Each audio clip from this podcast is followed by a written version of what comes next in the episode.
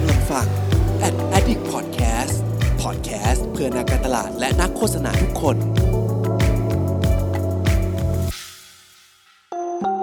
รู้ศัพท์รู้ภาษา กับโฆษณานุกรม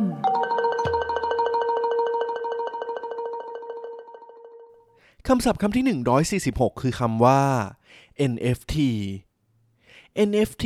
ย่อมาจาก Non Fungible Tokens แปลตรงตัวได้ว่า เหรียญที่ไม่สามารถทดแทนได้ โดยอธิบายขยายความให้เข้าใจกันมากขึ้น NFT นี้คือสินทรัพย์ดิจิทัล ที่ยึดโยงกับผลงานในรูปแบบของดิจิทัล1ชิ้น ซึ่งทำให้ผู้ซื้อสามารถอ้างสิทธิ์ความเป็นเจ้าของได้ NFT จึงมีลักษณะเฉพาะตัว คือไม่สามารถทำซ้ำหรือทำทดแทนกันได้ ต่างกับคริปโตเคอเรนซีที่ไม่สามารถแยกความแตกต่าง แต่สามารถแลกเปลี่ยนหรือทดแทนกันได้นั่นเองคำศัพท์คำที่ 147 คือคำว่า snackable content snackable content คือคอนเทนต์สั้นๆ ที่เปรียบเสมือนขนมขบเคี้ยว เสพง่าย ย่อยง่าย อ่านได้ไวๆ เช่น คำคม หรือมีมต่างๆ รวมไปถึงคอนเทนต์ที่ถูกย่อยประเด็นออกมาเป็นชิ้นเล็กชิ้นน้อย โดยตัดส่วนที่ซับซ้อนทิ้งไปทำให้ในบางครั้ง คอนเทนต์เหล่านี้ก็ถูกมองว่าเป็นคอนเทนต์ที่ไม่สามารถเติมเต็มคุณค่าให้กับผู้อ่าน เพราะไม่สามารถเล่ารายละเอียดเนื้อหาต่างๆ ในเชิงลึกได้อย่างครบถ้วนนั่นเอง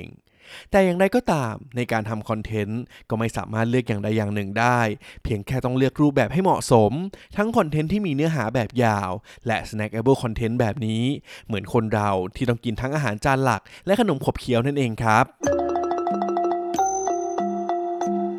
คำศัพท์คำที่ 148 คือคำว่า transparency marketing transparency marketing คือการทำการตลาดบนความโปร่งใส ซึ่งถูกพูดถึงในหลากหลายมิติ เช่น การให้ข้อมูลเกี่ยวกับสินค้าอย่างตรงไปตรงมา การไม่สร้างความเชื่อผิดๆให้กับผู้บริโภค หรือหากทำผิดพลาด ก็ต้องพร้อมที่จะออกมารับผิดชอบอย่างจริงใจ ในปัจจุบัน transparency marketing ถือเป็นเทรนที่กลายเป็นเรื่องสำคัญอย่างมากในการทำธุรกิจ โดยเฉพาะกับผู้บริโภคในยุคใหม่ ที่มีความตื่นตัว และสามารถเข้าถึงข้อมูลได้ง่ายขึ้น ซึ่งการที่แบรนด์มีความจริงใจนี้ นอกจากจะเป็นสิ่งที่ช่วยเพิ่มแบรนด์ loyalty ที่ทำให้ลูกค้าเกิดความมั่นใจแบรนด์แล้ว ยังเป็นตัวช่วยให้แบรนด์ สามารถผ่านพ้นช่วงเวลาที่เกิดวิกฤตต่างๆ ได้อีกด้วย คำศัพท์คำที่ 149 คือคำว่า data visualization Data Visualization คือกระบวนการนำ Data หรือข้อมูลดิบมานำเสนอและแสดงผลให้อยู่ในรูปแบบที่เข้าใจง่าย เช่น แผนภูมิ แผนภาพ หรือกราฟต่างๆ ซึ่งช่วยให้สามารถทำความเข้าใจข้อมูลที่มีความซับซ้อน ได้อย่างเป็นระบบและมีประสิทธิภาพมากยิ่งขึ้น การทำ Data Visualization จะทำให้เราสามารถหยิบจับเอาข้อมูลเหล่านั้น ไปวิเคราะห์และต่อยอดในการทำงานการตลาดได้ง่ายมากยิ่งขึ้น เพราะจะทำให้เราเห็นแนวโน้ม รูปแบบพฤติกรรม รวมไปถึงความสัมพันธ์ของข้อมูลที่เรามีอยู่นั่นเองครับคำศัพท์คำที่ 150 คือคำว่า thumb stopping thumb stopping หรือที่แปลตรงตัวนั่นก็คือ การทำให้คนหยุดนิ้วโป้ง ซึ่งเป็นการเปรียบเทียบพฤติกรรมของคนที่เสพคอนเทนต์ผ่านโทรศัพท์มือถือ โดยเลื่อนนิ้วโป้งสไลด์เป็นจังหวะ